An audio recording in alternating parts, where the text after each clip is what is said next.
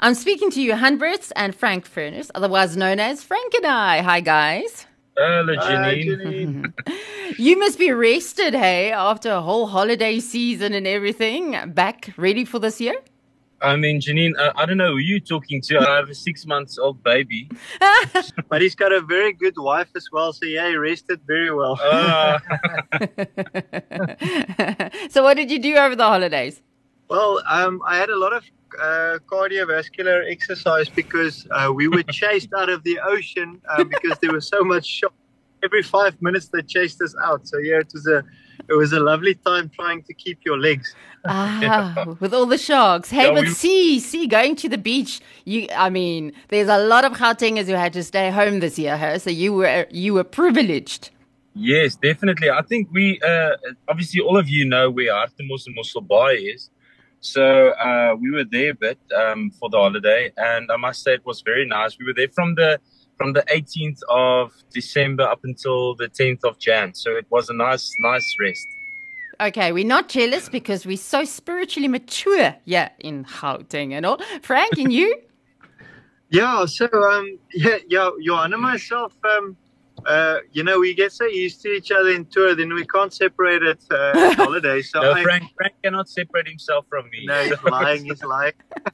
If you saw his face, you could read him, he's lying.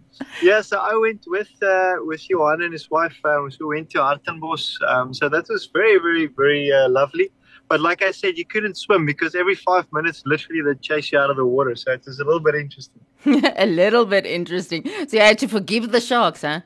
Yeah, I, I wanted to go in with uh, sushi sticks and create sushi. But you know what the funniest thing is? You know that, that um, Jaws movie, the old Steven Spielberg da, one? Da, da, da, da, da, that one. The one, that's the one. So just the day before I, I um, hit the ocean for the first time, um, I saw a little Facebook clip of the old uh, Jaws movie.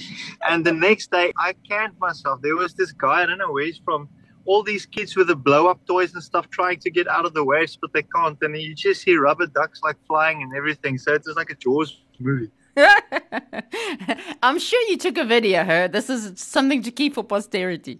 Absolutely. Oh, yeah, but there's there's a joke about the sharks. Eh? The the shark actually went. He was he was in the water. So the surfer guy, he, he actually he went into the water and he ducked, he, he dived underneath the wave and he saw this great white shark, and the shark uh, laughed at him and said, "Did you come here to die?" And then the guy, the surfer guy said, "No, bro, I actually came here yesterday." I just I just want to say that was Johan speaking. It was not me. Disclaimer much. Okay, well, let's get to your tour. You guys are back. It's a new year. You're getting um, around the country, wherever anyone lets you, for the Forgiven movement. You've got a Forgiven tour and a Forgiven song. So let's get into what this year holds for you. What's the plan? Well, I think the plan is, um, you know, to, to go and tour end of this month, beginning of February. We're going to Free State and then um, also Northwest. And then our plan is to end in Gauteng again. Um, and then end of March, we April, there's maybe opportunity for us to minister um, in Mauritius. There's going to be like a massive youth camp in Mauritius. So there you can also be jealous. Um, and then and then after Mauritius, uh, God willing, uh, looking forward to America again, uh, to maybe go up again and just uh, the whole Bon Jovi testimony thing, just to take it a bit further and to, to write with Billy again and everything. So it, it looks great. You said such a lot right there. I mean, firstly, this Mauritius thing. You know, when we were students and if we wanted to go to the beach, we called it beach ministry. We gave it a name, you see. And then we go all the way there. and, and But it's a holiday. You go minister there for those three. You know, go up, do your thing, feel all spiritual and all. But actually, you're there for, for the holiday. Be honest. Declare yourselves. What's the focus here? Oh well, that is well. Luckily, we've got a we've got a little bit of a disclaimer there as well. So we we met this guy in um in Nashville, Tennessee. He's called Vijesh, and um and uh, he's a part vicious, and so we became very good friends with him. And so um uh, just a couple of months ago, he actually invited us um to come and play at a music a Christian music festival in Mauritius because he says it it, it is a secular state, but um.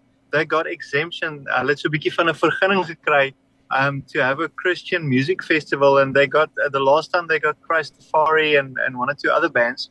So um, it's a it's a brilliant evangelism uh, opportunity, because obviously um, there's a lot of uh, other religions in that country, like we all know, and and so this is a, a window of opportunity that we can definitely um, uh, reach as many people there as possible, but definitely get a lot of beach time as well. Yes. Not not to be hypocritical. Not to be hypocritical. Yeah, no, no, no, no, no. I hear you. Wow, Christafari, Christ. I didn't even know they still existed. I mean, they were like old guys when I was in a student, and they're still making music. Nie sleg nie. Okay, let's get to you guys going to um, on tour in South Africa. You're going to the school. So when you do ministry at a school, I mean, the schools have to be sensitive these days, huh? They you can't you can't go to, too far. Um, what do you actually do when you minister at schools? Well, I think, Janine, I think that the main thing is uh, we don't focus on denomination. We just focus on, on singing the songs and sharing our testimony. And then the Holy Spirit normally gives the opportunity for children to give their lives to Christ. And I think that's the be- most beautiful thing of the whole tour. Like every time you, you, you finish with your, like, say, four songs in, in school time, and you ask, but how many children want to give their lives to Christ? Uh, most of the children, they, they they actually raise their hands, you know. So it's just amazing. Um, there are some schools that's very sensitive towards uh, religion uh, stuff, and obviously that you may not say this, you may not say that.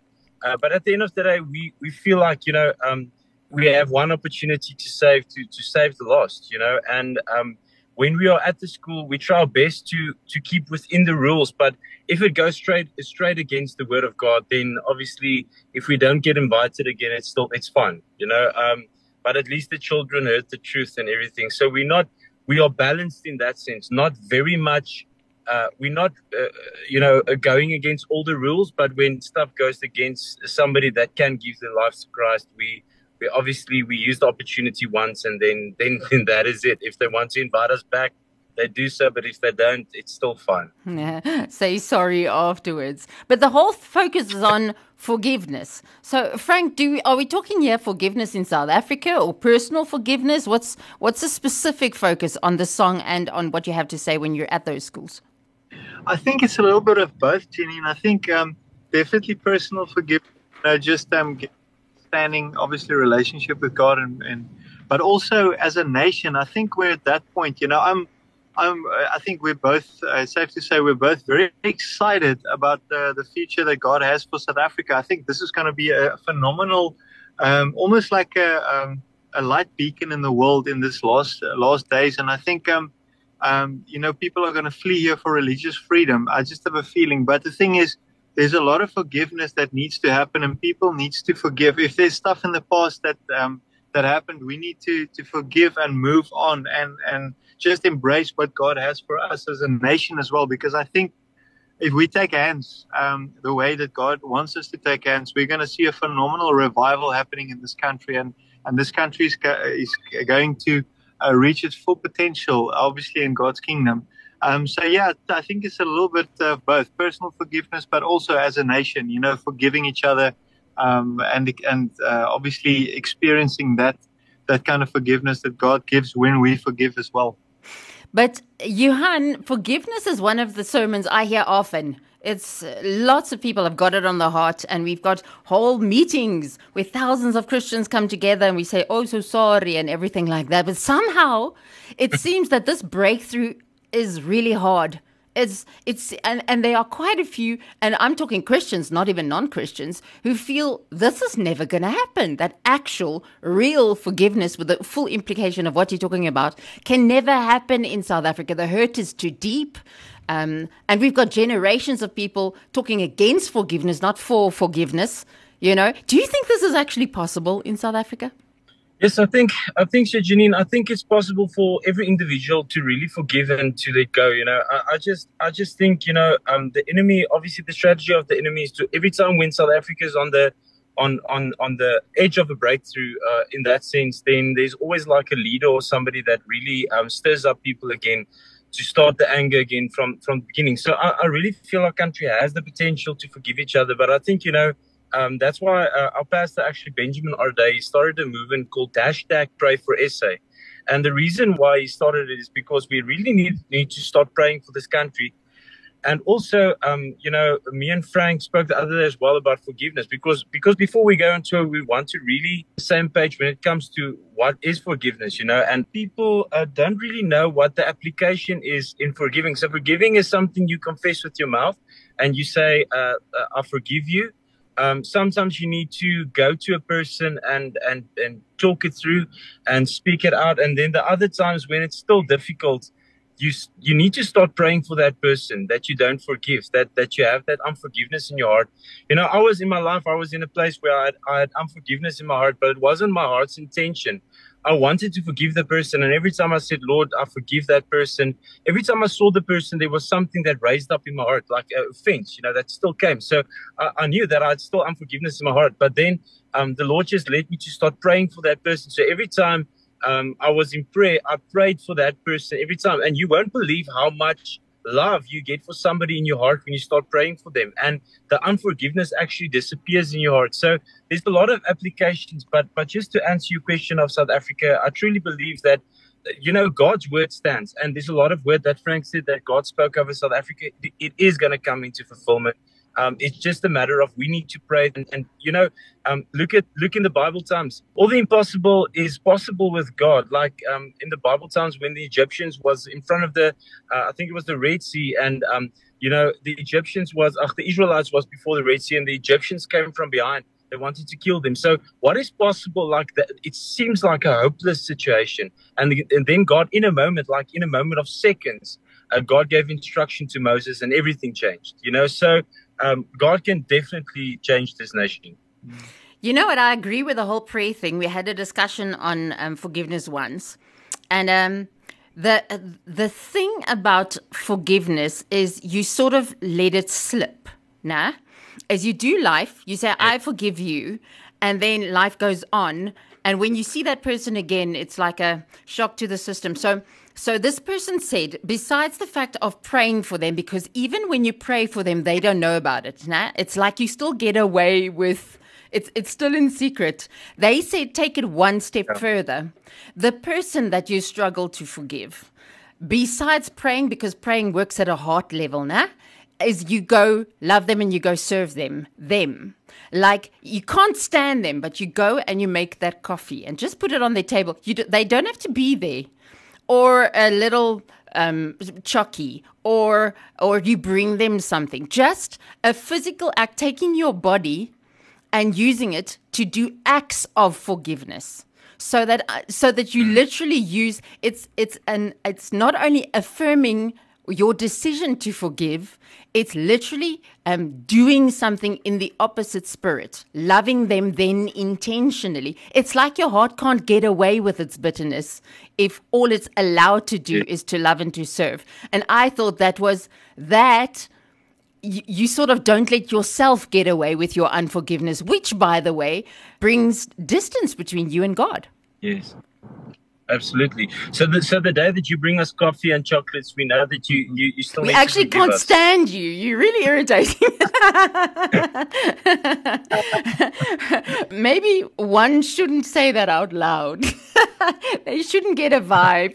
It's the vibe thing, you know. Yeah, forgiveness is a very interesting thing, and I'm very glad that you're being proactive and, and not letting South Africa, even the young people, get away with it, because you hear a lot of bitterness among the young people at schools, um, and maybe it's the previous generations. We also need to take responsibility in South Africa for the unforgiveness that sticks, because because our mouths, we don't watch our mouths. The previous generation doesn't, and therefore the next generation has got the same issue with unforgiveness that we did, isn't it? Yeah, no, for sure. But in a, and it's a passive. It's it's like a. a very dangerous thing, because it's not an active sin, like you do something, like you you steal something, or you create, do murder or something, but it has the power to keep you even out of heaven, because God says if you don't forgive, you will not forgive us. Mm. So it's such an important topic, you know, like it's it's actually crucial. And just to maybe, if it's if it's possible, you know, if if someone has hurt you, offended you, maybe just picking up the phone and phoning that person and say, listen, I just want to wanna wanna get the air clean between us, you know, and talk about it, because sometimes that that also helps in the whole process, if it's possible. It's not always possible, but if possible, just to take up the phone, go and have, uh, you know, make it a coffee appointment and just uh, say, look, this and this was bothering me, and um, forgive me if I did something wrong, but I also forgive you. And, and usually that ends very well. You, you, you're more close to that person afterwards. But it's a risk, eh? It's a risk. And I don't know if it's a culture thing, but sometimes we just don't like conflict. We'd rather ignore it till it goes away, but it never goes away. Yeah, exactly. It's, a, it's also called fear of man. So there's twee vleie met een klap. Once you, if you do that, you'll conquer both. We've got a saying here in the halls, die akkie wil die frakkie. That's the problem. Oh. Listen, but I see this song was was birthed a while back already, twenty eighteen, um, during a Holy Spirit-led season in Nashville. Uh, tell me about the song. What's the origin?